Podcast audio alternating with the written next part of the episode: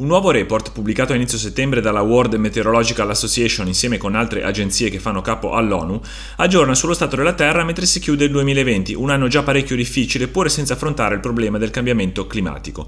E il quadro che ne esce non è per nulla roseo. Secondo gli analisti quest'anno chiuderà il quinquennio più caldo di sempre, almeno da quando si effettuano le misurazioni, con la temperatura globale salita in media di 1,1 gradi rispetto all'era preindustriale, che sembra poco, ma non è poco. I paesi che hanno aderito all'ormai celebre accordo di Parigi sul clima lo hanno fatto allo scopo di contenere l'aumento della temperatura media entro gli 1,5 gradi proprio rispetto all'epoca preindustriale, cosa che evidentemente non stanno riuscendo a fare.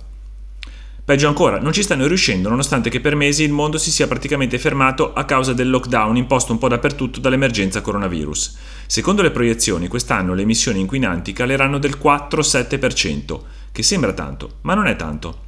Secondo l'ONU, per essere efficace e invertire la tendenza al surriscaldamento, il calo medio annuo dovrebbe essere più vicino all'8%, ma non siamo riusciti a farcela neppure stando chiusi in casa.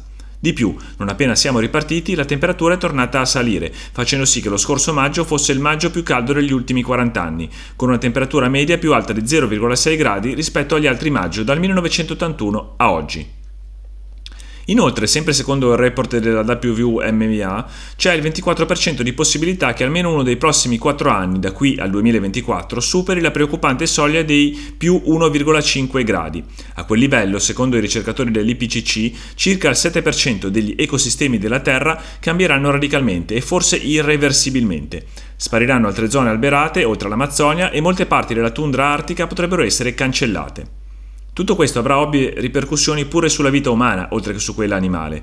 Le popolazioni saranno costrette a migrare, a scappare dai territori che erano la loro casa, diventati ormai inospitali. Preoccupante, soprattutto se si considera che questa è l'ipotesi più ottimistica. Secondo le proiezioni di Climate Action Tracker, se le politiche sul clima resteranno quelle pressoché nulle di adesso, entro il 2100 la temperatura globale del mondo salirà in media di ben 3 gradi, con le immaginabili conseguenze. Fantascienza? Non tanto, secondo l'osservatorio americano di Mauna Loa, uno dei più affidabili per questo tipo di misurazioni, le concentrazioni di anidride carbonica nell'atmosfera sono salite talmente tanto da superare le 414 parti per milione, che è il valore più elevato negli ultimi 3 milioni di anni, cioè quando l'antenato dell'uomo incominciava a muovere i primi passi sulla Terra, la temperatura era talmente alta che non c'era praticamente ghiaccio in Groenlandia e ce n'era pochissimo pure nell'Antartide.